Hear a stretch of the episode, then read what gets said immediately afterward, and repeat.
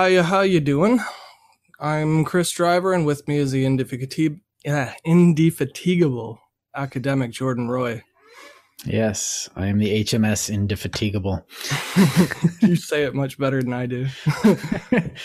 so uh, today on Frivolous Gravitas, we're going to be attempting to draw attention to cynicism, broadly speaking, um, to define its roots, its flavors, and spillover effects in modern society and culture as we know it.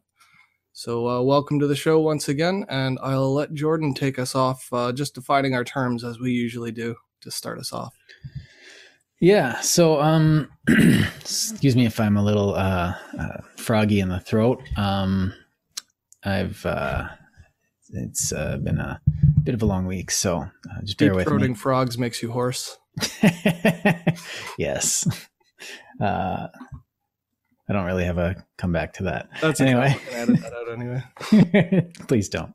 Um, so I've dealt with a lot of cynicism uh, over my, I guess, career.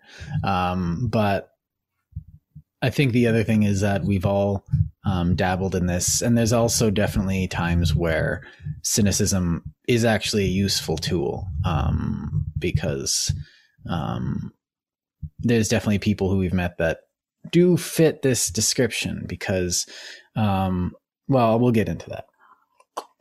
I'm getting way ahead of myself. So, cynicism is a word that we all kind of know. Uh, oh, you're being cynical. Oh, blah, blah, blah, blah, this and that. Oh, he's just cynical. Well, what does it mean? Because um, I remember way back when I'd use the word and I'd be like, wait, I use that word a lot. I don't think it means what I think it means. Um, so, they just have the dictionary definition here an inclination to believe that people are motivated purely by self interest and uh, it's also known as uh, skepticism, but not in that way we had. Um, and we were discussed a couple episodes ago. This is more a belief that people are bad inherently and they're only out to further their own ends personally. Um, now, this is a very uh, this ends up being a very sad philosophy because it um, it doesn't really hurt. Well, it hurts other people, but it hurts yourself a lot because you you're putting yourself in a position where um, you are in a zero sum competition with every single person you meet ever. You won't be able to trust anybody. You won't trust your, you know, people, the professors and fellow students that are trying to help you. You won't be able to trust any loved ones because love is just a chemical, reaction. blah, blah, blah, blah, blah. You can, uh, you, relationships are all based on, you know, uh, gain rather than, um, you know, sort of like a selfish for-profit model for everything, right? Yeah. Whereas, like, yes, self-interest and you could characterize, say, like me and my wife have a very selfish uh, reason for being together, but that reason for being together is because we want selfishly the other person to succeed and uh, and ha- live a happy and meaningful life. Oh my! but I guess um, to start off, maybe we should discuss the roots of cynicism because it wasn't originally intended to be, or at least my interpretation of cynicism wasn't no. originally intended to be this sad, you know, Dickensian no. outlook on life it was it was more to do with like finding joy and happiness and small things like very buddhist and asceticism was a little bit too far radical but it was a bit of an ascetic philosophy because um, the word cynic itself does come from the greek word for um, dog uh, and uh, or like that was after diogenes i think right? Because he slept outside. Yeah because the cynics were very um, low maintenance individuals. That's um, one way of putting it. and they would go around and they would they would uh they would um they would practice, I guess, aggressive skepticism, not in like the Socratic style where you go around being like, why do you stand on two legs? And, you know, the kid would go, it's because I'm a man. And Socrates would go, whoa. no, um, that didn't happen. But, uh, it's not even a story of something that happened. But, um, they well, would describe some of the weird things that Diogenes did, okay. just to give people a sense of like what his philosophy was and what he was leaning at, just to yeah. get us started. So Diogenes was a philosopher from um, the ancient Greek states, and he would just go around. Uh, he would live in a in a like a washing tub on the street with a bunch of dogs. Yes, and he would. Uh, he's known for not wearing very many clothes, if any at all. And he's also known for being a jerk. so there's this one story where Alexander the Great came up to him because he's this famous and well-known philosopher, and he comes up to him and be like, "Teach me your wisdom," blah blah blah. And he goes, you know, looks up at Alexander the Great, the you know uh, greatest warlord of the time. He says, "Oh, you're standing in my light. Get out of here." And this is kind of like you know he's a he's just because you have power doesn't mean you're anything blah blah blah. You are just another man and you're standing in my light. All i like what i really want is you know the sun to be shining on me. So it's this there's this element of embracement of nature in ancient it's not asceticism yes but like in ancient cynicism. So it does have a bit of a naturalistic um, go with the flow uh, go with nature's flow sentiment. Um, Simplicity and moderation above all else, kind of thing. Yeah, kind of like an ancient Rousseauism. But um, I'm sure some philosophers watching this going, "No, that's wrong." But yeah, of course it's wrong. But uh, and I shouldn't expect my camera to just gravity works. Yeah. So so um, yeah, gravity does work. So we're all good. Um, it, did it just do it again? okay. So, um, where was I? Some other some other stories about Diogenes, oh, yeah. like so, uh, yeah, urinate in public or masturbate in front of people. Yes, because this complete lack of shame. So foregoing any personal embarrassment or shame or right any type of these social constructs that we derive to just you know get along with each other and not be offensive and Right, but he would also argue like this is a natural thing that happens, like uh, teenagers would. This is just a natural bodily function. It's like, yeah, but could you not do it in my face? yeah, uh, and like, um, it, it he definitely disregards um, a um, uh, cultural uh, the, the, the cultural restraints we place on ourselves to live in a culture and a society. Norms um, and mores basically. Yeah so when i say he's a proto rousseauist this is kind of what i mean. He's also could be seen as like a proto postmodernist he's deconstructing greek culture. One of his famous things is he's always pictured with a dog and some lamps in in his tub. There's that one famous uh, painting and one of the things he did was he'd go around with a lamp, um, being the jerk he was, and everyone he'd be like going around with a lit lamp in the middle of the day looking for stuff, and people would just like he's doing the show, and people would ask him, "What are you doing?" He's like, "I'm looking for an honest man." Because you know it's impossible. Even during the day in full light, you still cannot find anybody honest because, and this is kind of where the cynicism comes in because everyone lies. And it's like, whoa, deep. And that's kind of where, like, when you're a kid, Diogenes is just the coolest because he's just this rebellious figure. You know, he's seeing the reality of the world, blah, blah, blah, blah. And it's like everybody lies. It's like, yeah, but so I do what I want. Shut up. Yeah. And uh, this is kind of where now that's not to say the cynics, the ancient cynics were um were not worth reading because like again they they did put a lot of thought into their philosophies. Um, i do tend to lean towards um, the stoics and also um, the epicureans like critias and epicure. But uh, the this is one actually okay tangent thought here. Here we go on a tangent. Um these philosophies of this time actually mirror a lot of the competing philosophies of our time because you do have this deconstructivist um, narrative in the cynics and you do have this um, you do have this stiff upper lip uh, almost conservative in the stoics and then uh, you do have this uh, almost um, scientific and uh, be good to each other almost a um, liberal um, okay, uh, classical liberal uh, philosophy uh, that their fundamentals with the um, um, with the Epicureans. Uh, but that's just me riffing. So uh, uh, let's get back to uh, the actual topic at hand, which is the cynics. So you were talking not, about how adolescents generally gravitate towards cynicism for that natural yeah. predisposition they have towards all things negative and brooding. Yes, so we will definitely be getting to that. Um, so that's kind of a that's kind of a history of the the, the cynics, and this it's kind of morphed over time, like all these philosoph- ancient philosophies have done. And it, it when it, when it gets to our time, we again we have this natural inclination towards cynicism because you know if everyone if no if everyone lies, yes, we do all lie, but like it, that's complicated. Let's not get into that. I don't want to. That's definitely a philosophical hole with no bottom. Okay. Now, the problem is is that okay, cynicism, everyone's out for their own self-interest because their nature is evil.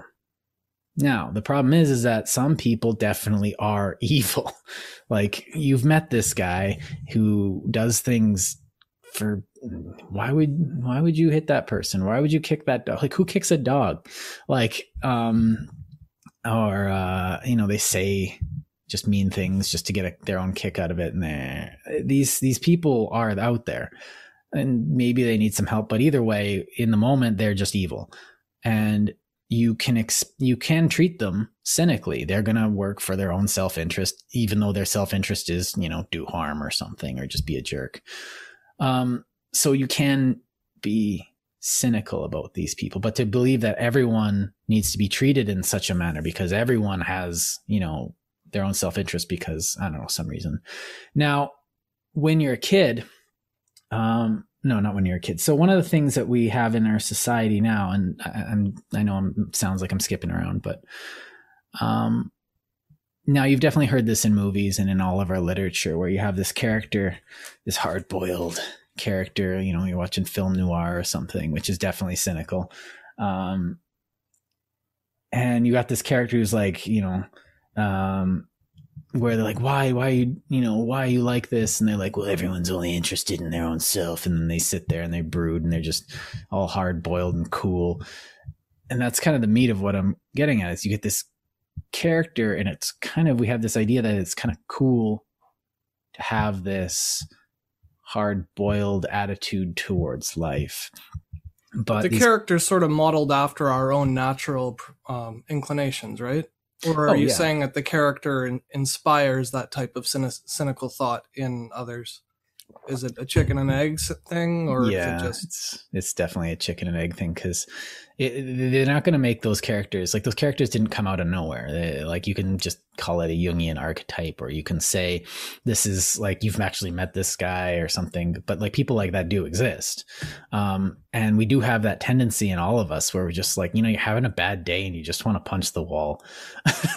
no, I don't ever have it. It's like well, come on, honesty, but um, it's okay to be you know down a bit every once in a while. Um, so, what's the art telling us about those characters?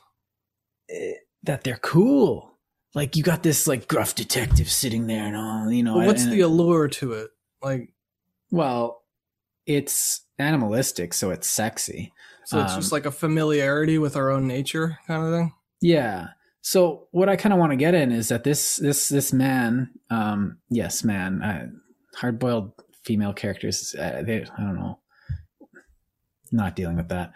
Um, he's an adult, and you get this dichotomy that this guy has grown up, seen the reality of the world, and has rejected it, and now is just fighting to survive, and that's tragic in every uh, definition of the word. It's absolutely tragic, and he's a tragic story and a tragic tale, and living a tragic life in a tragic world. And yes, there is tragedy in our lives. There's going to be tragedy in every single one of our lives. And you know why. Um, but that's not all there is to life. And I think that's the allure of it. No, no, sorry. I'm, I know I'm running around.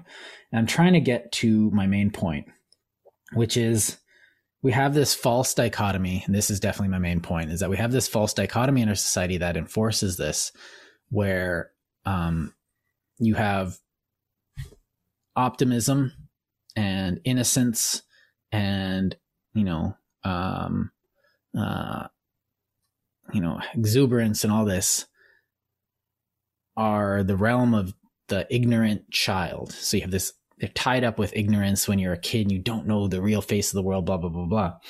And when you grow up, you become, you see the face of the world and you become cynical and hardened and, you know, um, pessimistic and, uh, mistrusting because you are, you know, you're smart now because you're an adult. That's it.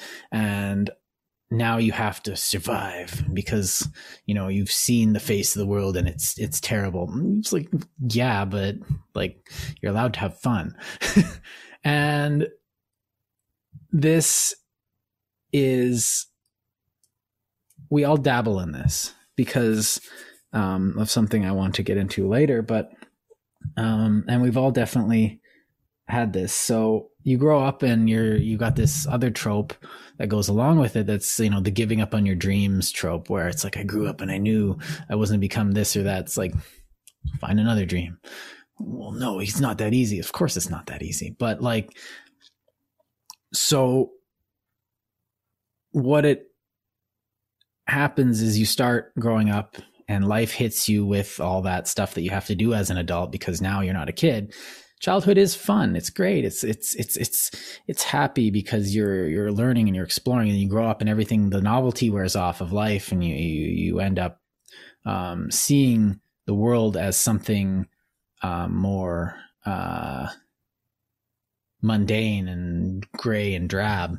Colors aren't as vibrant. Blah blah blah blah blah. You have to work for your happiness now, and you take that personally, or some tragedy, one of the tragedies that happened to all of us in life, um, happened to us. And then you take that personally and, you know, you blame everything that bad happens on external matters. And that's kind of, to me, that's a recipe for disappointment. But, um, how does that fall under like the the purview of cynicism though like wouldn't in my mind, my interpretation of cynicism would be that it would be a comfort to somebody who experiences tragedy to follow a cynic's perspective, because Wait. it sort of lets loose the um, the the requirement of things panning out in your own your own favor for your happiness. Like a cynic's happiness is predicated basically on uh, just simplicity, like natural events and occurrences. So wouldn't wouldn't that sort of lend to somebody's comfort in in the face of tragedy in the sense that it's just a thing that happened, you know, as a way to help them move on with it or yeah, that's like there are ways of looking at cynicism that are slightly different. I think you and I got a different interpretation from it. Your interpretation is seated um, comfortably in the ancient uh, cynical school of philosophy, which is a nice place to be because it's not it's not eh, I wouldn't even say it's you know completely cynical in the modern term, but the way we use it today is is, is completely different. Now, what you described, I would conf- I would confidently call something like that um, stoicism. Something happened. That's life. You can deal with this. Move on. Don't forget them or something, or don't forget that it happened. It's just that you're strong and you can, you know, in, accept the fact that life is happening to you. Stoicism, like it's Marcus Aurelius. Um, yeah, I guess cynicism's like a preemptive stoicism. It's like being stoic before things go wrong. Maybe. Um, that's one with that's a more idea. Yeah, with a more naturalistic uh, uh, bent to it, you know, because Stoicism, um, classical Stoicism, didn't uh, they, they didn't really say you know uh, reject humanity, embrace monkey. They were more um, you know life's happening to you. You live in a society. You better live in that society.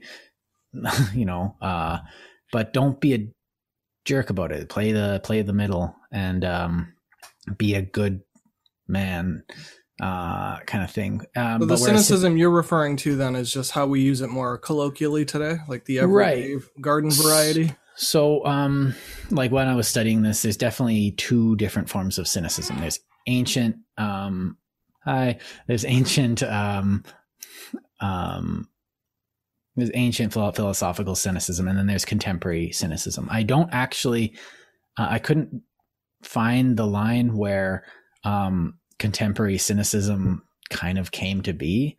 But um, my guess, and this is guess time, uh, my guess is that uh, the same way that the Christians kind of tried to control the rhetoric on uh, Epicureanism and other ancient philosophers and kind of, you know, make it seem like their philosophies were not all they were cracked up to cracked up to be, uh, or were actually terrible. Um, probably took it and twisted it. Uh, so Epicureanism became hedonism and, you know, uh, do what you wantism and just feel goodism. Whereas in reality, Epicureanism was uh, learn about reality, be good to others, and uh, because being good to others leads to happiness, and happiness is the goal of being alive.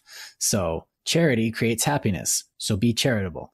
That's Epicureanism, but they said happy equals, you know, the seven deadly sins, and then they they they you know propaganda a thousand years of propaganda later we've got you know tales of orgies. So, um, but I, I, think it's also meant to like place a bold face on, um, on like appreciation of of simple senses and stuff. Like they all sort of derive from the same, right? So, like the, sorry. Oh yeah, no, but either way, um, what I think I'm describing uh, is what we call cynicism now, which is a tendency for us to um, demonize uh, uh, demonize others uh, in our society for and blame it's definitely a blame game. So everyone you know i'm i'm unhappy because society sucks because everyone's evil. Um and this really has very little to do with ancient cynicism. Um has some to do because you know there is a uh, causal line between them but we've definitely been using it differently in the last um, couple hundred years. So, what I really want to get at to is this dichotomy that we see in all of our stories now, like in our modern stories, um, where you have this idea that growing up is a loss of this innocence and a loss of this happiness and um, it and that you essentially that the world sucks um, now it does to some extent because entropy. Deal with it, I guess. Uh, okay, that was mean, but like, um,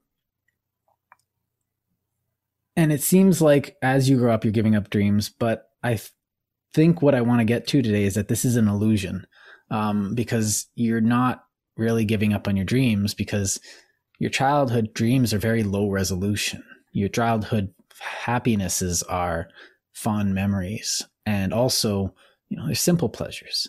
You can go back to plato and he'll say well these are pleasures that make you happy. What's a higher pleasure? He'll ask you.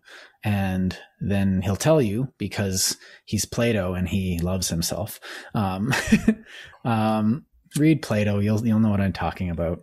Um, he'll bring in straw man, one straw man after another to talk about how, oh man, you convinced me. You're so great, Plato. uh, poor Glaucon. Yeah, it's very convenient how his arguments fall in line. yeah. It's worth reading though, somehow, but, even though the flaws. But, uh, so, the nicest thing about reading Plato though is that he'll be the first to tell you not to take his word as the the hard line truth He'll yes. be the first to say that you should question everything I say, which most people forget when they're reading the Republic. He wasn't he wasn't actually advocating for slavery and class structures and you know things that we today um, vehemently oppose. Think but, of it as a philosophical guitar solo. yeah. um, Wrought with all its imperfections, but it's there for the the delight of the onlookers. Yeah.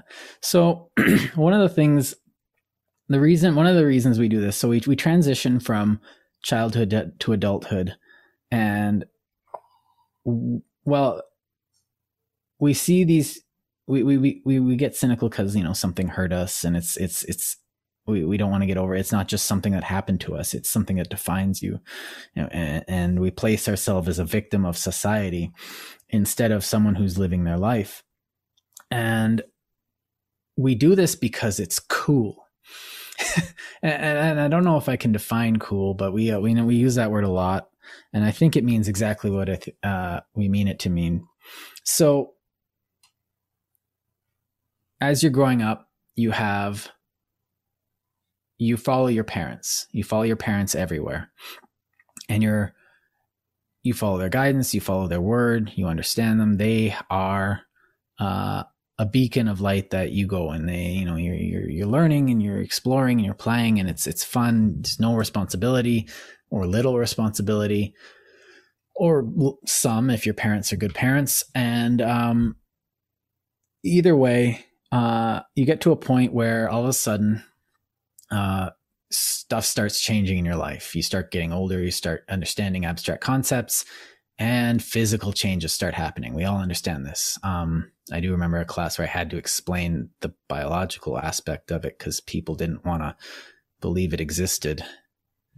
I don't know. Um, so this is puberty, and it happens to all. It happens to all of us, and if it doesn't, I'm sorry, but whatever. Um, and what happens is you don't just change physically. We all we also change. There's also a cultural and societal expectations and your place in that society change. You you are put into different positions constantly because you're constantly changing. Now your your voice is breaking. Oh you're becoming a man. You're like wow what the heck is a man? Um, well it's a featherless biped.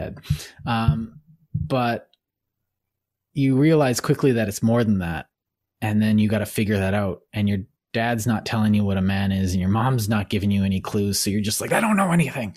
And then you reject that. Eventually, um, through this so- sociological aspect of these changes, you reject um, what your parents knew. And then what happens is you are left with um, nothing. Now, nothing is not a oh, I don't have anything. It's nihilism. You have no values to go on, and the only the easiest, most basic value to go on is nothing matters. So you have this inherent nihilism that you're left with at some point. Now, you, there's two things you can do. You can either cling to it, um, which is definitely a path to cynicism, uh, or you can start building your own. And that's, it, it's hard. And you don't sometimes even realize you're doing it because you're like, okay, I gotta, I need money. I gotta get a job. You're doing it right there. Um, why do you want to get a job? Well, because I want to, you know, go be an adult and I want to go you know, maybe have a family. I want to, I like some of these dreams that, you know, society has given me, like, you know, be successful. What does it mean? And then you can slowly figure this stuff out and you start building yourself. And it's hard and it's angry and it's frustrating. And then eventually you come back to your parents and you're like, I get it now. And they're like, hey, yeah, we don't either. So welcome to the club. High five. Um, but these people aren't cool they they're, they're sitting around they're they're having barbecues like awkward you know people enjoying each other's company and it's it doesn't look cool because right now you know the cool people are the ones who you know sit in the car t- talking about how bad things are how terrible they have it and how uh you know uh this and that and right now I feel like it's almost like we're being sold this this this particular brand of cool. and um you see these we're, we're what getting gain though? Like what advantage does that play anybody to sell you uh, a loss of innocence? Like wouldn't it be easier for people who are trying to manipulate you or something to get you to believe in them rather than nothing? Right. Well you see this in like the lone hero goes from town to town, uh, having gunfights and stuff, and I'm just here to make some money and then move on, or the lone wanderer, or um, the rebel without a cause kind of thing, or the uh, the, the Batman. The Batman, yes, the Batman's a very good one. The well, actually, the Batman is uh, probably I was going to get to this, but the uh, the hard boiled detective kind of Maltese Falcon type of thing. Um, and these characters are easy to write because they're simple, but at the same time, you get someone like Batman who's like, the city is a disease and I'm the cure or something. And, you know, the people want to model it because Batman's cool. right? He's this guy and he goes out and he's got a purpose to fight the world with his fists and but he's not actually building anything. Batman is a childhood fantasy of you know, I guess power, but I don't really want to bring power too much into this because you want power, right? You want to have power over your own life. But everyone, but then if everyone in the world wants power, then everyone's fighting for the power that you are trying to fight for. So everyone gets put in contention with each other. But isn't that the dream they're selling us? That everybody yes. has the potential to be that powerful? Yes. Like that's the whole capitalist dream, manifest destiny, like all those like psychological social pathologies that we follow and indoctrinate right. our children with. But if you want to build a like say you want to start a company, you can't be cynical mm-hmm. because you need those other people. You need to trust other people that they're going to do a good job. I have hired good people you can't say I've hired people and I got to watch them like a hawk to make sure they don't steal from me. It's like, well, duh, because you know you you can't know if there's going to be bad apples in the bunch, but you need to work with everyone you hire to start like a restaurant, and you can't just sit there, uh, you know, strong arming everyone and uh, assuming that everyone just needs to be dominated by uh, with power uh, because so what's the cynicism they're selling us then? Like, what is that cultural thing that you're talking about? Well, it's in a, like this this idea that everyone's in a power relationship with each other, and that you need to assert your power on others in order to, um, in order to go, in order to, um, make it in the world. So the world is just essentially a Foucauldian nightmare. Um, essentially everything is a power, everything like knowledge equals power. Therefore, everything is power. And therefore you're fighting in a zero sum scramble for this, uh, a piece of the pie. And it sounds very Marxist. Yeah, a lot of people have pointed this out. Yes. um, but, um, it does feel very Marxist because you have that cynicism on a on a class level rather than an individual level. Um, and it definitely plays into um, like identity politics quite a bit because, you know, your group is being, you know, ground under the heel of this other group. And well, what about me? I'm not, I'm doing fine. It's like, well, individuals are just, they don't matter. It's like, ah, okay. Um, step back, please, because this whole thing denies a, uh, cooperation between people. Um, this, um, and it also denies an enlightened self interest because, yes, we are self interested. I am literally just me.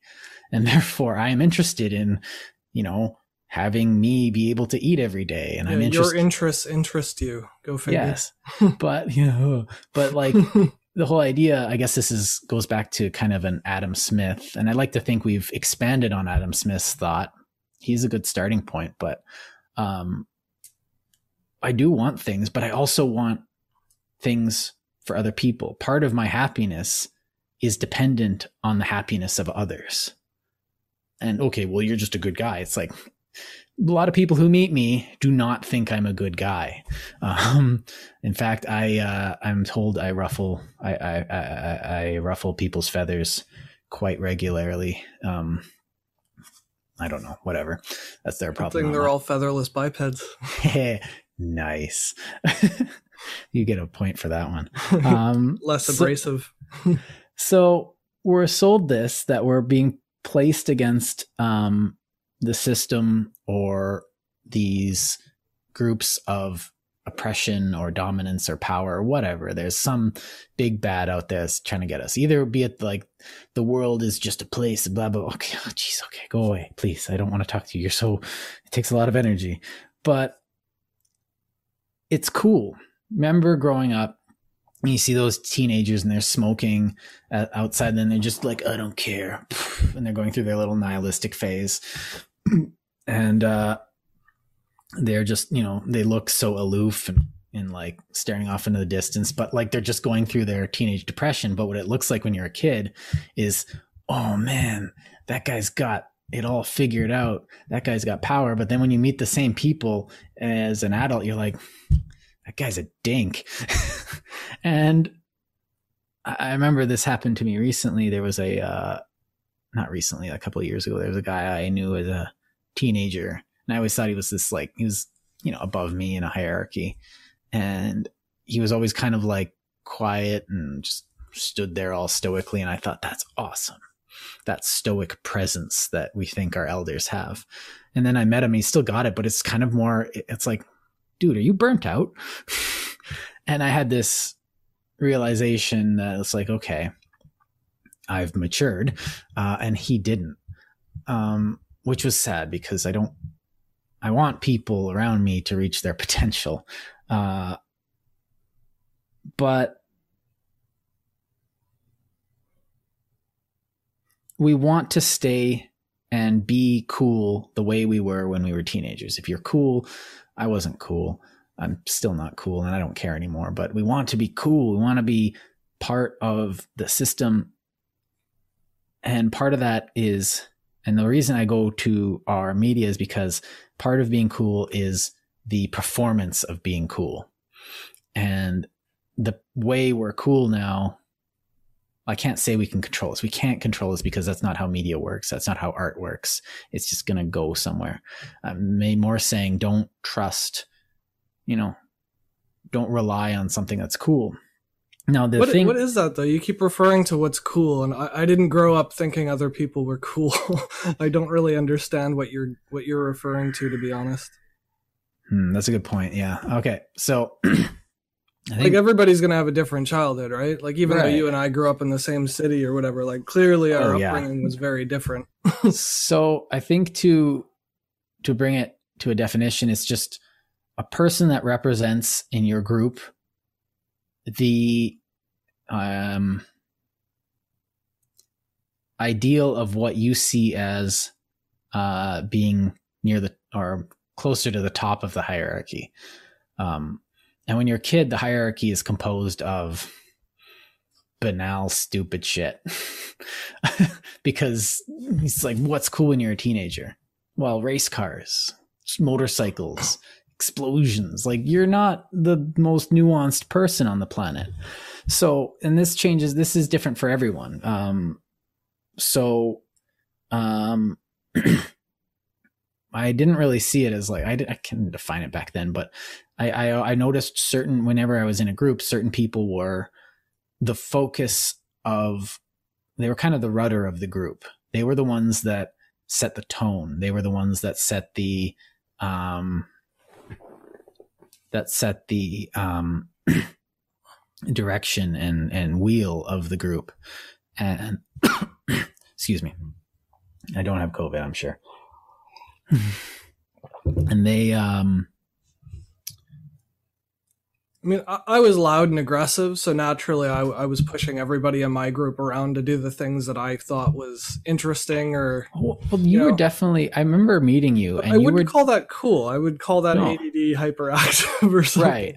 But the thing was, is that I was definitely not cool. I remember meeting you and noting that you were used to being um, the sorry, center of attention constantly. Yeah. So the you were you were you were used to being near or at the point where you could, you know, uh, direct the group to some extent. And I remember that acting as something that pushed me to not be like, oh, Chris Senpai, notice me. Be like, you know, I didn't want to be a lackey. I wanted to be an equal. So that pushed me to become what my conception inside that group would have been something to be cool. And I had to figure that out. And I was actually going through a I need to figure everything out phase, which was kind of perfect. Um, and um, because yeah. my inspirations for that type of thing was always just confidence. My my whole motivation when I was young was profit. I just didn't want to be poor ever again. So part of that was learning like the psychology of interacting with people. So like yeah. I read things like Zig Ziglar and Dale Carnegie and oh man, all those these. kinds of things, and it was all about like a forced projection of the person you want to be. So even yeah. if you're not there yet, the whole fake it till you make it BS or whatever. There's some there's some thing, truth to it because you, are sort of familiarizing yourself with the type of person or the type of behaviors that you'd like to see in yourself. But I don't think I could sell my personality to another person. I don't no. think anybody else could just adopt my way of being. Like you, well, everybody discovers their own way of being. I think, and I think that's why we got along so well. Is because I didn't try and become like you. No, like nothing a, like, like, like a lackey. I wanted to be equal. I wanted to be uh, you know, um, individual, individual, and um, but sort of, I'm I'm trying to bring this back to where I asked actually, you like what cool is because there is some now, type of general consensus of what the, appeals to groups of people, right? The idea of confidence, though, that you brought up is actually key to that, I think. And someone who's confident, um, I guess, enacts their will. They get what they want, uh, or they just take it because that's what you got to do. you got to stop deep throating the frog. but um, yeah, eventually this is just going to become a Batman cast. Um, we should do a Batman episode. Oh yeah, it'd be dark. Anyway, like so, a cave with the bats in it.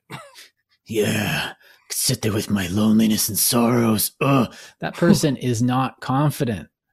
If they're confident, it just comes across as violent. Now, confidence is I, you brought this up and this is this is this is I think one of the key things to it is that um everyone wants things they want. Yes, people do want things. It's like but they're not um they're not in it for themselves because they want to exist generally as you know you want to be part of a group you want to have friends and family and blah blah blah blah blah it's just sometimes your family sucks sometimes there's you know uh, there's no friends worth having in the school. You know, you just get dealt a bad hand. Um, and that sucks. But that doesn't mean that, you know, everything's a write off. So when you have when you have confidence, you can just people think, well, confidence means I can just take what I want. No. Confidence is something a lot more nuanced. And I think we touched on this to some extent is we were experimenting you know faking it till we made it to some extent. But the thing was is that we were in faking it till we make it we were experimenting with our own individuality in a setting that allowed us to do it. Um and that is that confidence uh gave us some gravitas. And eventually we made it. Uh we became who we are. And now we are these people who can be confident in our own skin. And that's the confidence that is a lot more healthy than I just take what I want. You're confident because you're used to just, and this is kind of that corporate jerk um, thing where they just like, you know, you just strong arm people into do what you want. And I've met these people. Uh, my last landlord, actually two landlords ago, he would just bully, he would try and bully me into getting me to sign a thing. And I'd just be like, no, I'm not doing that because he was used to weak people coming to him and just being like, this is the way things are going to be going. Uh, just sign here, blah, blah, blah. And that's not confidence. That's imposition. Um, because that person is cynical. They think that they can get what they want by pushing people into doing what they want through force rather yeah. than. Well, most people are that type of pushy are really insecure just to begin with. Like yes. usually belligerent people are the most unhappy, insecure people out there. And, and they're sort of um, asserting their dominance excessively in an attempt to overcompensate for their own feelings of low self esteem or whatever it is. But right. I, I, find it hard just to, to say like the difference between maturing and developing character, which I call c- confidence as part of character. I think everybody yes. grows into their skin eventually. Um, we just have different skin. So some people that might seem meek and mild and timid or pushovers might just be self-sacrificing to the world and say, well, if this person wants to be a jerk and needs it that bad, I'll just capitulate just because I'm a bigger person without making a stink over it. Yeah. Not saying that's how I do it. I fight people all the time, but well, it's I don't think there's a right or a wrong way to do it. Like the, just because you've matured doesn't mean you're not gonna um, stand up for yourself. And the, the other, well, and you put that great because um, you know a different instrument needs to be played in a different way. Mm-hmm. Um, and we all have to master ourselves because even though we're all human and you know we can read the same books and get the same things, but we have to adapt. We have to apply those because we're all using, you know, we're all on the same hardware, but we don't have the same software, which is a rough way of putting it. But I think our viewers get the point by this. um, so my but that leads me back to my question though, because I still don't really understand like how do how how do we find things that groups think is cool? Like, like how are kids gravitating towards some school of thought that they don't even properly understand just because it's alluring?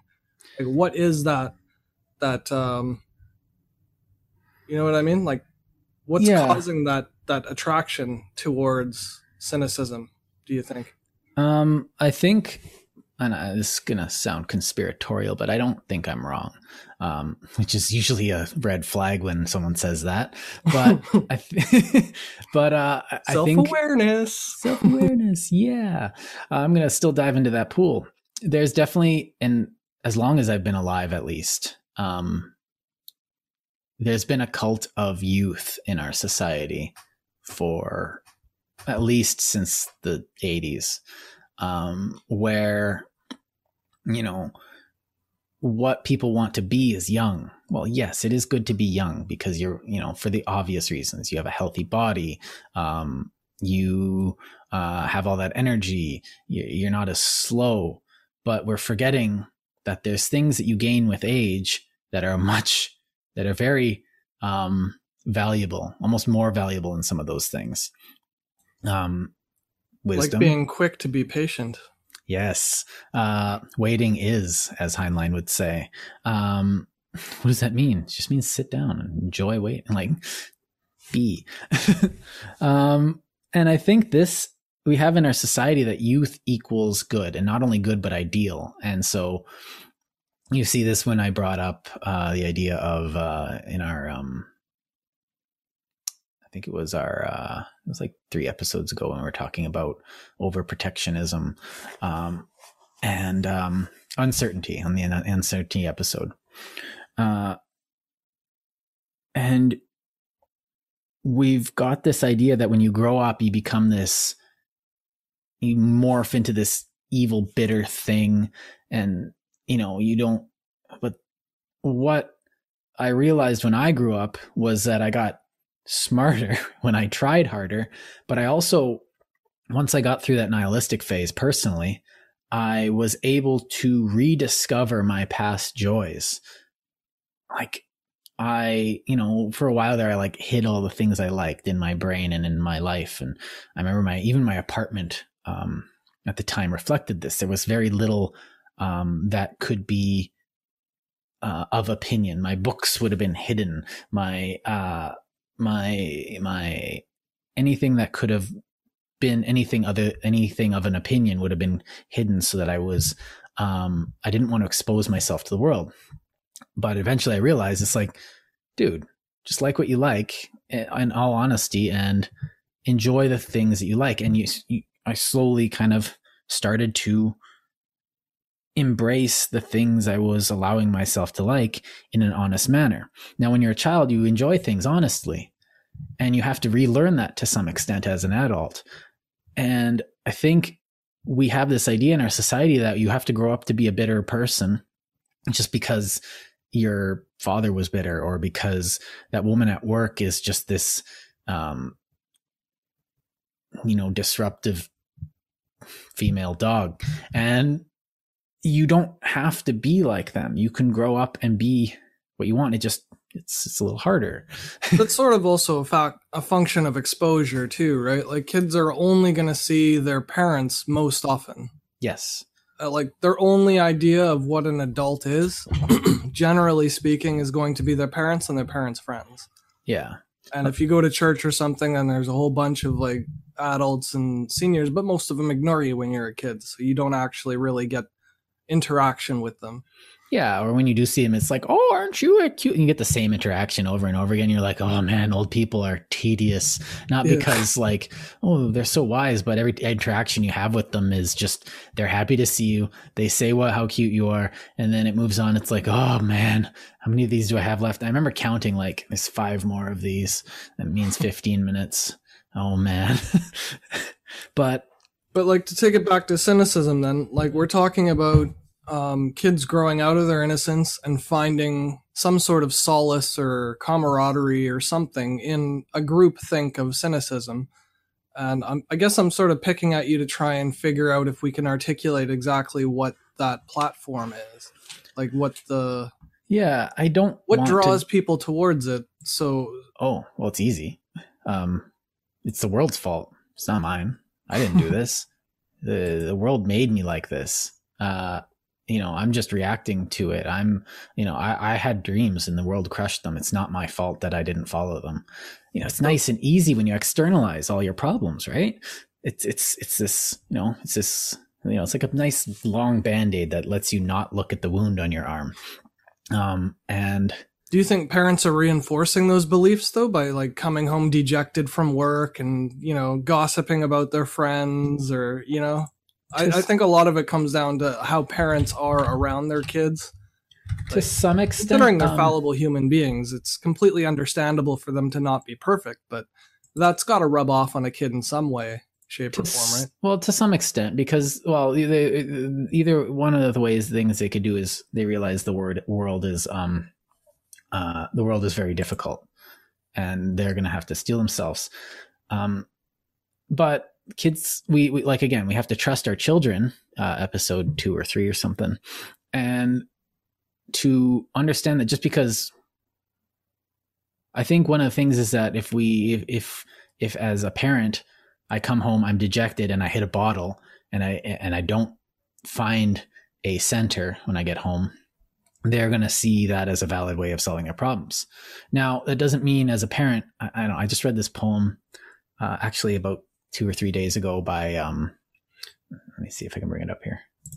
Oh, I still have it up good.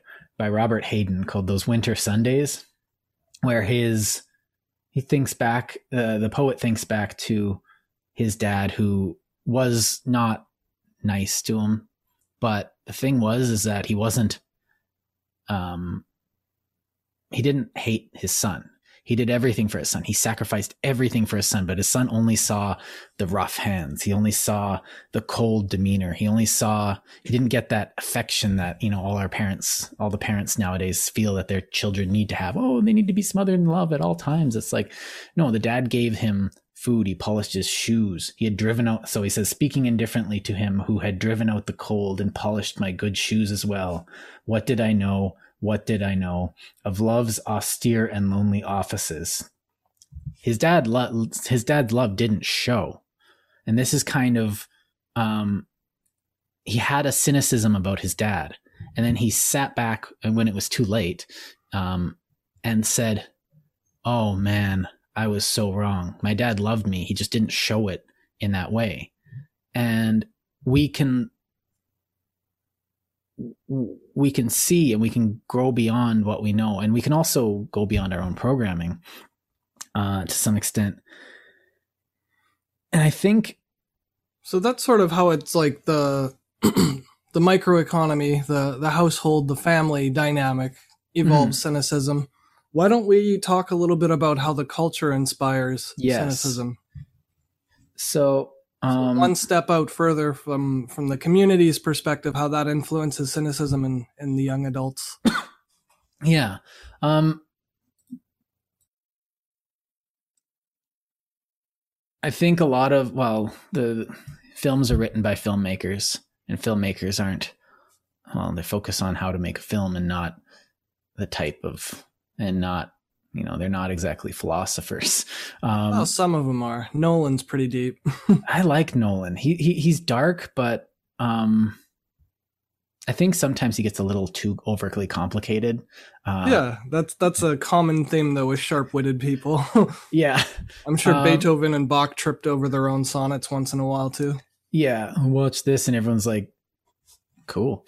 But uh the um I think one of the things is a lot of people are making um well you have these ideas that um we're making a lot of stuff for okay so yeah here's where i want to go.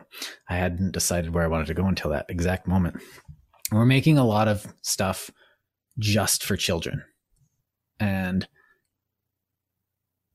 when we make stuff for a child, you can't enjoy it forever. Um, I think back to Keats, the thing of beauty is a joy forever. Well, a thing of childhood is a joy for a child. Um, and when we present these stories, which are inherently simple to our children, rather than telling them, you know, a story that they will that will kind of expand in their mind as they grow up. Uh, I'm thinking like Lord of the Rings or something, which you know, as you grow up, you're like, oh man, this makes more and more sense. And, you know, five years later, it's like, whoa, I get it even more. It, it, it expands, it unlocks. It's like a zip file slowly opening up in your brain. But we're presenting something like, um, I don't know, The Hunger Games or Harry Potter or something. Harry Potter's not actually that bad because it, it's, it's just kind of good versus evil. But you get something like, there's a class war happening in the this world. And this is you know a bunch of teenagers have to fight the power in order to survive it blah blah blah. And this is we're like pushing this out because kids seem to be eating it up. And if i didn't have this oppressive you know force on me then you know then i wouldn't have had to give up my dreams of being a whatever or this or that. And right now we're telling a lot of stories of victims um that's so true. yeah. I never even noticed it before until you said it like that.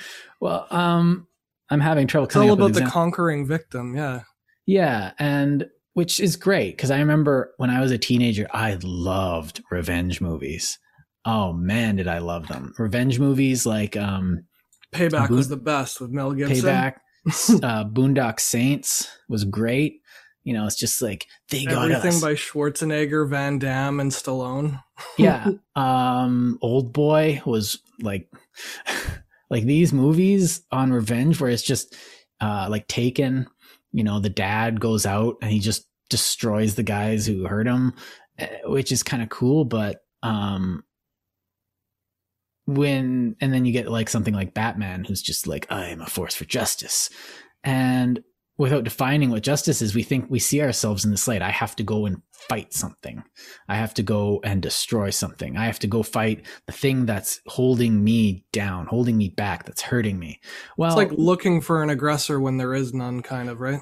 Right. And you're the one hurting yourself. it's like, mm-hmm. You go on social media and there's the people that go on and be like, "Oh, my life's so depressing," and you see all like these memes that are just like talking about how depressed they are, and it's like, well, that sucks to be you. Then I guess I don't know what to say about that.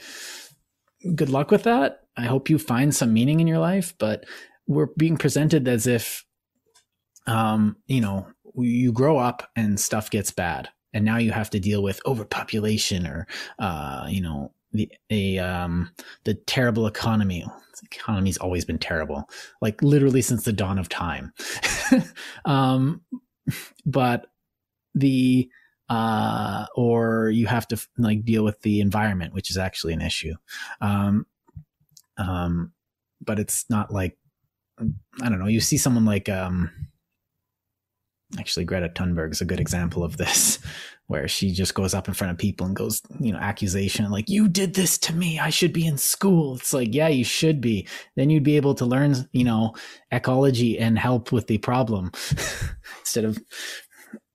But no, you're just going to go out and complain. And that's not useful. So we have all these, our role models are actually terrible right now. So they're, they're, they're presenting the world in such a way where you don't have, the world isn't, okay, I've been saying this. Okay. So what about a good role model? Um, I keep getting back to Lord of the Rings because it's just, it's that story. Okay, it's a Catholic story, but not really. Um, but these people are caught up in these events and they have to deal with it. And the ones that don't deal with it are like, uh, come to a bad end because they succumb to their evil. You know, you see like Boromir who made a mistake and he paid for it or you know the the evil guys and you know they the ones who are saying oh i can as long as I, if I could just fight them, I could do, but then they end up corrupted. Um, like, uh, you know, the king of Rohan is being whispered into his ear. Oh, these people are coming in to get you. Uh, it's Gandalf here. He's coming in he's to he's coming in and he's to steal your throne. All these people are here and they're to take over your your realm and blah blah blah. When in reality, it's just this guy. Sit in the frog, but um, and this is just this guy whispering in his ear all the things that all this poison, this this cynicism. You know, everyone's out to get you. You got to protect yourself, and he just starts withering away um, into this decrepit old man when he was still kind of, you know, he's not, he's fewer days ahead uh, than behind, but he's still strong and he's still the king. And this cynicism, this poison dripping into his ear makes his kingdom weak and it makes his uh, rule, um, it makes its rule uh, succumb to these, you know, evil forces that are coming out of the uh, coming out of the east. So this, like, yeah, go ahead. Sorry. On that note, you, have mentioned it a few times now, and I can't help but bite. So I'll play the Socratic Gadfly for a second here. Please. You're talking about e- evil people, and I firmly believe that all people are like me. They intend to do well. Some of them might be mentally unstable, and they might commit evil deeds just based on greed or you know human nature stuff uh, crimes of passion or whatever. Mm-hmm. To say that somebody is inherently evil, like they were born evil, sort of suggests uh, a line of reasoning that I know you object to, which is the inherited sin. Yeah, you're right to pick this out because sorry, um, no, just... one of my students actually um, noted this too because he was. We were talking about we're talking about history, and there's people like there's some dark stuff in history, and I'm not glossing over it. I'm um and one of the things he noticed is like, but it's it's more complicated than I'm like, you've got a lot of promise, and I'm thinking that, but mm. um, and he we had a discussion, and it was actually kind of neat because I we went through it, and it's like, okay, there's there's just people, and there's people that do good things, and then there's people that do that do bad things, and sometimes you know you are a person who is doing a bad thing, and you're a person who's doing an evil thing and it's hard to know, but most of the time you're a person who's just doing a thing. It's not good or evil, you know. Um, you could be making mistakes, whether or not that's evil uh, depends. But I get that like Solzhenitsyn line where it's like the line between good and evil is goes down the heart of every man, which is true because we can make a choice. Now, sometimes you get a person that just kind of always seems to make an evil decision. And sometimes you get people who just seem to do good things all the time without trying. And so that's kind of the nuance where I sit. Um, some of us are definitely more inclined one way or another, or even to be inclined to be, you know, somehow extremely neutral. Um, or ignorant of the ramifications of their their actions, right? it does help to be a bit smarter. well, I mean, self aware, not just like intelligent, as in I know things because I read things, but like awareness yes. of other people feeling things is really important to how you you react and respond to other people because you influence other people's feelings. Yeah, and I don't want to just say that it's all your. Uh, I don't e- even want to say that it's you know good and evil is just your choice either because um you get a dog, you can breed dogs for aggressiveness and uh, hostility. Um, and there's something about the way they're made up that just inclines them to just attack everything. And um, I know it's gauche to say this now, but every once in a while you get a person that's just inclined to be angry or um, wouldn't that be suggestive of an illness, though? Could be. Like um, a mental dysfunction if they're predisposed to feeling angry all the time. It almost gives it more cause to pity the person than to oh. chastise oh. them for their their ill well, deeds. Actually, yeah, that's exactly right. Because like you just, oh man, he just wants to fight everything, and there's nothing. It's just his chemistry is such that he just. Yeah, it's pitiful. Like it's it pitiful, but you can't be like if it's if it's one's choice I find it very hard to pity that person if it's not their choice uh, because they're ill or it's just unfortunately who they are. Uh, they were dealt a bad genetic hand. Then it's um, pitiable. But if you know someone's built dealt a you know saintly hand and they just go around helping people, um,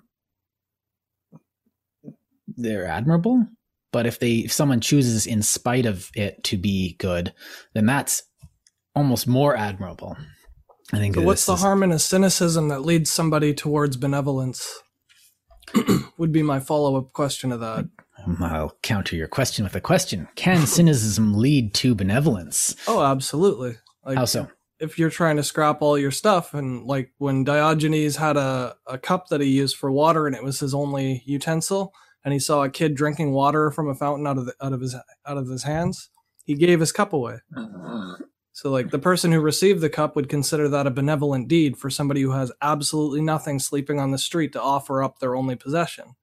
But to right. him he didn't care about it because he was a cynic. so is that true benevolence? Is that goodwill? Is that even something to be lauded or is that still a reprehensible evil act of a cynic?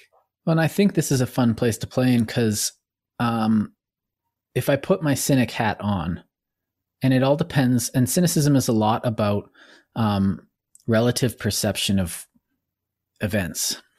Because if I put my cynic hat on, why did Diogenes do that? Um, what made him like? What did he think to get out of that? Like he just wanted to look like a good guy. He just wanted to show that cynicism is, you know, something that's good uh you know being cynical about cynicism well that's why jesus got crucified right it was to yeah. make a show it was literally the reason he let himself be crucified so there has to be some kind of uh showmanship or uh, yeah um game to be played there might be something about the ritual of sacrifice um oh there's a whole bunch of oh, embedded oh, yeah. meanings and and yeah, you know, but it depends. You can be, and that's the thing. Cynicism is just one hat you can wear and don't make it your personality. Um, because I've used it before to dissect, um, you know, arguments and to figure out what's going on. Like, because you can be cynical. Because if you do find someone who's definitely power driven, cynicism is a great tool to evaluate that person. Then you take off your hat when you look at, you know, his chief lieutenant, who's like, you know, a um, benevolent schemer or something who's just like, how do I get food to the poor people of this country? You know, something like that. Um, and you can't look at them with the same hat because that doesn't, it doesn't explain their actions as well. So you can take any situation. Why did that guy fix my car? Well, because I paid him. Well, maybe he loves being a mechanic and being paid for it is almost secondary. Um, because one of these like and the thing is that yes, they're both right, which is why this is such a dangerous thing. Because yes, I do like getting paid for my work. Um, I do like doing a good job too. So is that cynicism? But to me, it's how do you want to perceive your world and the way you live in the world? Because yes, people, and I remember even thinking about this myself. Um, all altruism is self interest. It's just like one of the most cynical things you can say. Now, but nevertheless, very true. Yeah, and like to like, I still find like when I'm trying to be charitable, I don't like look at me, I'm charitable because the cynical me thinks that's like that's just it's so vain. It's so vain. Like yeah. you're not actually being charitable. Like, like, every time I walk by a mirror, I like make a point not to look because it feels so much like vanity. yeah, it's and, just as extreme to do the opposite. Like the yeah. person who looks in the mirror every time they walk by it is just as extreme as me who walks by it and refuses to look in the mirror for the for the exact opposite reason. Like moderation would dictate that well, if there's something on your face and it offends other people, like spinach in your teeth, if you're already in front of a mirror, you should check it. Like that's just a a rational, efficient way of going about your day in a civilized society. Yeah, and I think but cynicism is like an extreme is I guess what I'm getting at. It is an extreme. It's an extreme position. Um and I think I don't like it because I used to be very very very cynical and I see that person I used to be you're talking uh, about the contemporary sense, though, right? Yes. Yeah. Uh, more, like distinguishing I, I, from the philosophical yeah, so, yeah. contemporary. Um, because I used to be that that individual who thought people were just using me to, you know, as a, you know, corporate pawn to make money off of me. you were probably right. I was working at Starbucks, so I was definitely right. Yes, um, the shareholders will all agree to that. yeah. No, it was your third home. It's like, yeah, if by home you mean prison. oh, sorry. I I'm definitely cynical about Starbucks because I had a bad time there.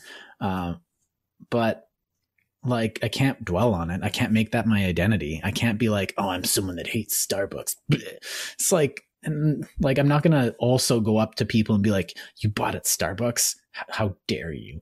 It's just like, don't you know that they enslave people? It's like, no, it's it's like no. You, people are allowed to enjoy things. I'm not gonna you know force my cynicism on other people. And just because I'm still cynical about it doesn't mean I have to let that rule me um, I'm also cynical about the years I wasted, you know, aimlessly trying to figure out what I needed to do with my life. Um, but see, I wouldn't call that aimless. I would say the aim was figuring out what you wanted to do, and it just happened to take time. Things yeah. often take time. So to me, the cynicism is the perspective that th- something was wasted or lost. Yeah, in and the process. That's I realize that in my mind. But I think that's just sour grapes when I look at it from, you know, take my cynicism half, hat off and I just put on a different hat and be like, I'm just mad I'm getting older. Like that's just time. Mm. I need mm. to come to terms with that. And just put on my stoicism hat.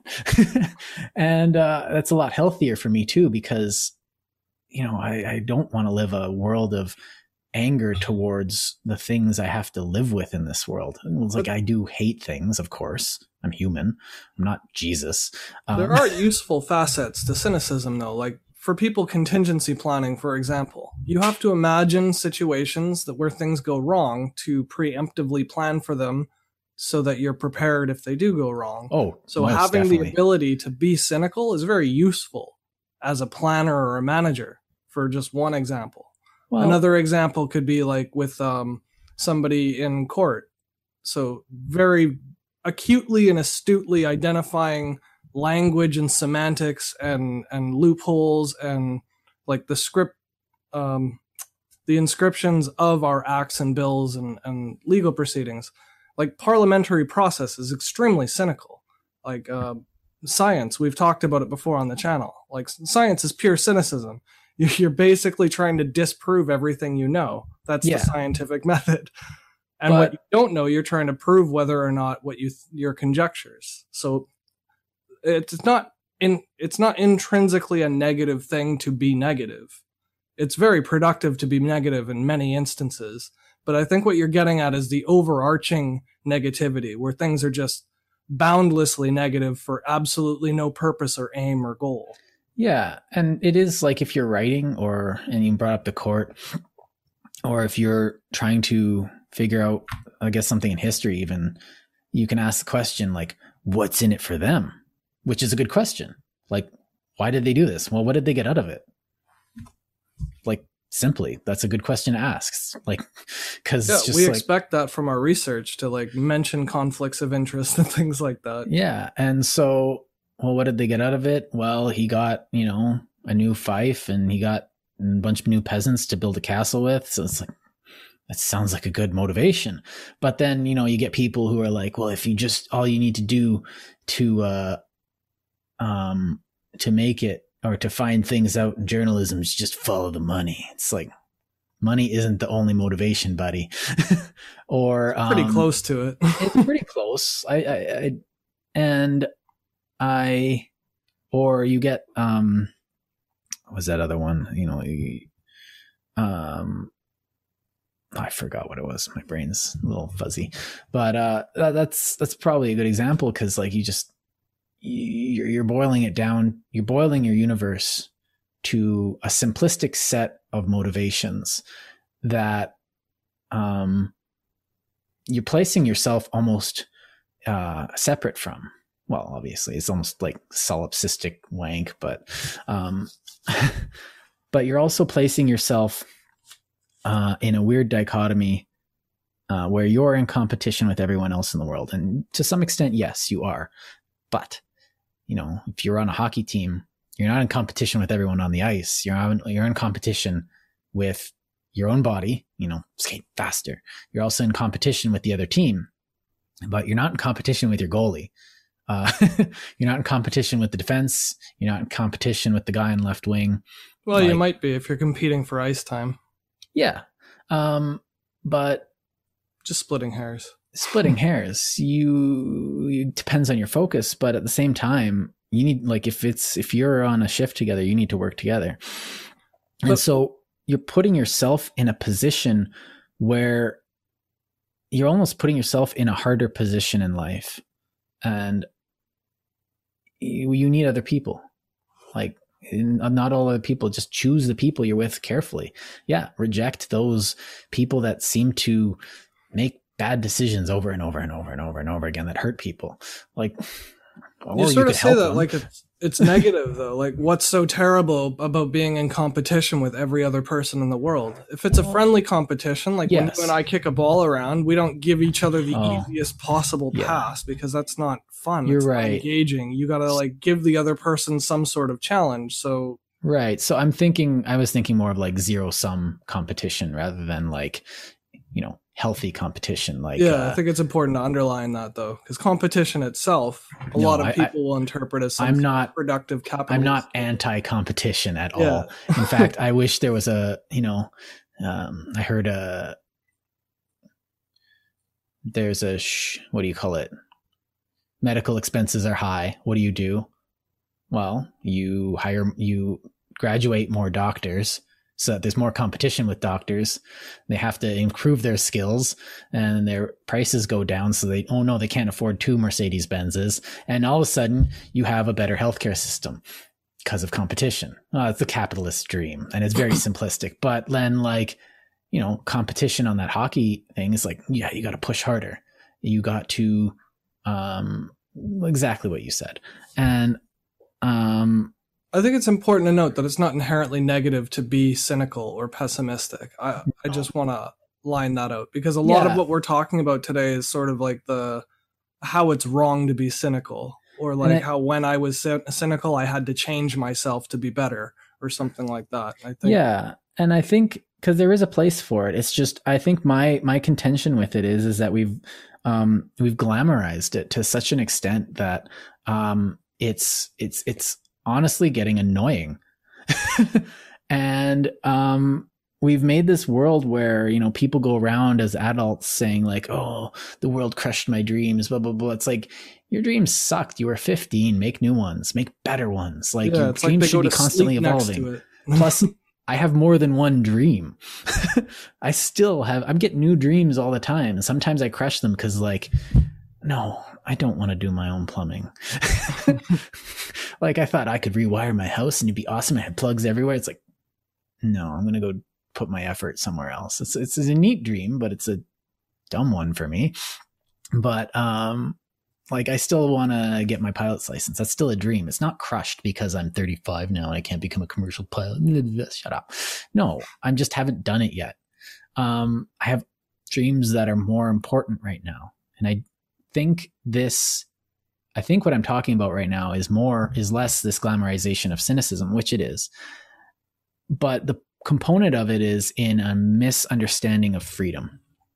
Cuz you think you have all this freedom when you're a child. You have this perfect freedom where you can run around, everything is fine and new and you can explore, but then you got to give up all your freedom when you grow up and like get a desk job and stuff like that.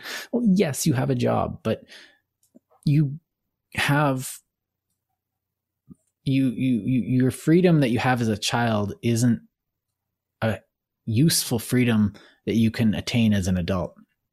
And um it's not very rewarding either. Like if you had a childish freedom as an adult what could you possibly experience that is mature? Everything right. you'd experience would be just you know playland lego and i think i think this actually brings us to the ancient uh, cynics too, as well, because their embracement of nature was that natural animalistic freedom um, that you know I should be able to go off and do whatever I want in nature, but then you know you have um, as one of my professors put it, that's like an eleutheria, this um, Greek notion of freedom. But we have this different sort of freedom where okay, I'm gonna I'm gonna put my work in, and then I will gain the freedom that I will have.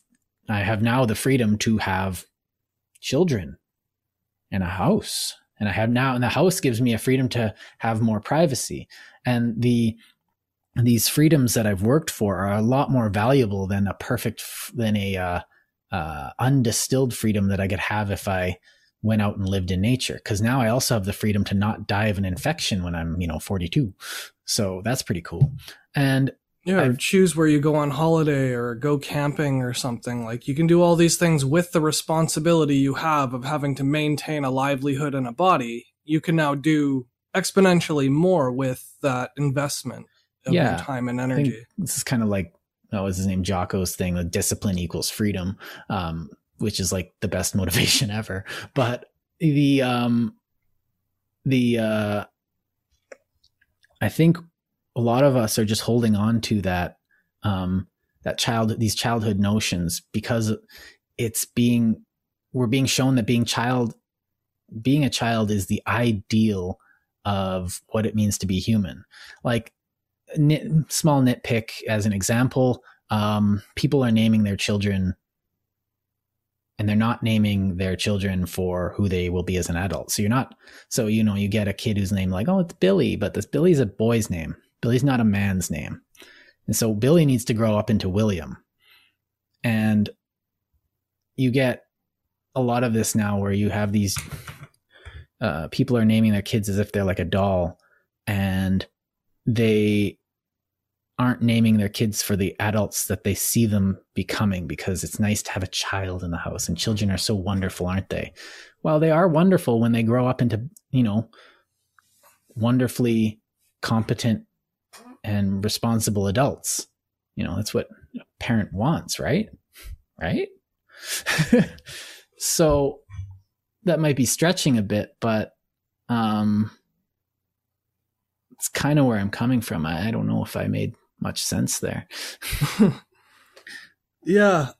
Um I guess what I would I would comment on on that is it sounds sort of like uh nostalgia is being romanticized as the ideal. It's yes. like people are are hanging their hats on a rack of nostalgia as if that itself is enough feel good for the rest of your life. Rather than making new experiences to feel good about, let's just be as childish and as infantile as possible to hold on to whatever's left of our, our innocence from youth. You have like a I just knack I think it's such a regressive word. What's that? You have a knack today for pulling out the perfect word. I just I think it's really um it it's dangerous. Like it's a hazard to society to raise children or to raise adults who are children. Mm-hmm. And like the most obvious reflection of that to me is in like advertising. If you look at commercials, how they just tell you what to think and be with imperatives directly. Like I wrote a song about it because it just drives me insane. Uh, consumer divorce, but i have to go back like, and listen to that again. the way they present marketing material is in big, bold bubble letters, lots of colors, infographics, almost no text, no thought process. They tell you exactly what it is and how to feel about it. They'll say, This car makes you more powerful. They don't even let you fantasize about your own car. They tell you how this car is going to make you feel when you buy it at a 3.9 APR. well, my problem with that is like, and it's a good point because one thing I've noticed is that, uh, well, my, my father-in-law, he notices how advertising is like big dumb old man, you know, who's like got this woman showing him how to not be big and dumb and oafish. And he's like, they're making fun of me. And he's not the most complicated man he's a good man, but he's he's simple, and simple is not a derogatory term. Simplicity is something. No, I admire it actually. Yeah, and he's he's he's kind of like oh this is offensive but like he's not gonna he's not gonna dwell on it and get bitter about it because he's not a cynical man yeah it's commercial like who cares yeah. but it's just it happening so much that it's kind of like you know it's rubbing him the wrong way and there's also this tendency of you know you have these they're presenting men right now as these like like men who should be you know working their butts off in their early 20s is like these man children who I don't know. It, it's it's almost it's almost odd because you see these men and they're just overly happy about all this stuff, and it's just it's off putting because men aren't supposed to kind of have that unrestrained glee. Uh, I know it's like well, Jordan, unbridled gaiety. yeah, and I'm just like I like like I can be happy about things, but I've never been one to just be like yay. Um, even that was a show. Like I couldn't do that at Starbucks, which is one of the reasons I was miserable there uh, because I'm, I'm happy about things that are worth being happy about. I'm not going to just be happy because something I like happened or. But again, is there really any harm in it? Like, I'm not saying I'm offended by the commercials. I just think it's telling of where the mentality of adults, the people who buy and spend money, mm-hmm. it's telling of where their mentality is. If the smartest social psychologists in the world are advertising in this way, that just shows you that that's how people already are if yeah. that type of marketing is working. And so you get instead of like, and this is the marketing to men is almost the most because marketing to women hasn't really changed much. Um, is a bit more. You can be a strong woman, but like strong women are great. I don't know why you'd want a weak one. Um, like because um, now weak isn't meek. That's a difference. Uh, meek is like someone who could be strong but restrains himself. Um, but if they're going to keep marketing to women as saying like you need to be beautiful and have this type of figure yeah. and do this, women are still going out and paying money for nar- uh, not narcotics, right. cosmetics. Like they're still spending billions of dollars per year, not on health, but on cosmetics. Right. So and, the marketing follows the right. social. And so you get men right now who are being marketed and told to be happy about meaningless games and products, childish things men are like I find it weird how um it's like I know, I worked at a board game restaurant. I don't know if any of them are watching. Sorry guys. But everyone was obsessed with games. And like games are fun. I like playing games. And like I've got a Steam account and whatnot. But like games come after work. And I was working towards stuff and I, I felt like I couldn't get into the culture of the board game restaurant because I was I had goals beyond, you know, buy next game, play next game, be happy for it, you know, rinse, repeat. And I felt like this is a good way to, you know, find myself 55 and not having achieved anything. Um, because I had just recently at that time gone, gotten to the age of like 23, 24 and gotten like, oh boy, I need to get everything together. And, you know, that desperation, I slammed myself into the books. So was that cynicism then that helped you change your mind or gravitate no. away from the board tables? No, that for that for me that was desperation. um, I needed to become more than I was because I didn't like what I saw my future is, and I saw that childish me um, in the culture of the gaming industry. Like I'm not saying the games are bad, but like everything in moderation. But when you make your life about I'm a gamer or I'm a um I just want to, you know, I just want to do things I like. It's like, yeah, we all do, but that comes after work. That comes after you putting the discipline of uh, uh, of effort in, and that's to me was a place I didn't want to go because I felt I could become cynical from that position, and um, you know, I find myself like if I had not put all the effort I had in in the last like 12 years. And I would be a cynical mess right now at the age of 35 going like, "Ooh, why don't I have these things?" It's like because you haven't worked for them yet. And and, and I was clearly cyn- proud of your accomplishments and rightfully so. And I think yeah. that's the benefit and emphasis we should be having on maturity. It's not the sake of being like more aware than others or more mature than others or, you know, standing taller than other people. I think what we really forget to to accentuate when we're um, when we're behaving with chil- like the youth watching, when people are looking up to us, mm-hmm. when we act childish, it sort of gives them lead to do the same, to grow into adult children. Yeah. And I think we should be more mindful of the ways that we choose to spend our time and the discipline we apply to our own lives because there are young people watching. I, I think the best way to to side skirt all the negatives of cynicism like the non-philosophical cynicism, but like the colloquial contemporary yeah. cynicism that and we're talking cynicism about. as a tool. Yeah, yeah. I, I think the best way around that is to show more emphasis on the rewarding feeling of fulfillment, the greater longevity of a fulfilling endeavor or practice, as opposed to an immediate gratification. Like delayed gratification is so underappreciated, especially amongst the youth. But I've noticed yes. even in adults today, whereas it used to be something to come home to a scotch or something like that, that was, you know, the old man's drink after work. But like to see a bar 20 years ago or 40 years ago and to see a bar today, like you see all these people filling them like patios and stuff at like five in the afternoon. yeah. The, well, like, you got this party mentality. put in yet. like I'm, I was talking about the man children, but the party, uh, the party mentality where it's just like, oh, I just want to party my entire life. This is the best. Why wouldn't I do this all right? It's like, it's just hedonism. It's like, you haven't read Lucretius, buddy. There's That's sacrifice a, in hedonism. yeah. And you have no appreciation whatsoever for Epicurean mm-hmm. schools of thought if you don't taste proper gourmet food. If you're just eating Kraft Dinner over and over again, just because you like food doesn't make you an epicure. You know? Yeah. And there's a lack of experience there, like a depth of knowledge and experience that's completely overlooked when when you live through this cynical yeah. Lens.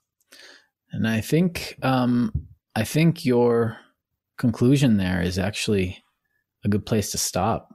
Um because I think you uh you put a nice neat little Chapeau bow on, on that. So um if you've made it to this point, um I'd like to thank all our uh, viewers for uh, you know, we do have a couple viewers, and that's nice. And we've made it to 20 episodes. This is part of uh, our little discipline that we've made for ourselves to keep ourselves going during the pandemic, also because we want to do it. So um, it's nice to get to 20. Uh, maybe we'll do something fun at 25. Yeah, um, streamers, and if but, we can ever go to the store again, we can get some of that silly string. Yeah, we'll have a adult, you know, respectable party. Hmm. um, so yeah, uh, I think. Yeah, thanks for tuning in. Check out the RSS feed for the audio only version if you don't want to lose all your data streaming YouTube videos in 1080p. we do have podcasts up, and uh, the the uh, RSS feed is linked in the description below, and those usually go up slightly before the YouTube one. So if you're antsy to get your hands on uh, our latest episodes, that's the spot to hit it. But uh, as always, like, comment, share, and subscribe. It's free and it's the best way to support this channel. We're here just promoting education, growth, uh, long form discussion, and hopefully you all get something beneficial out of it. So thanks for watching. See you guys later.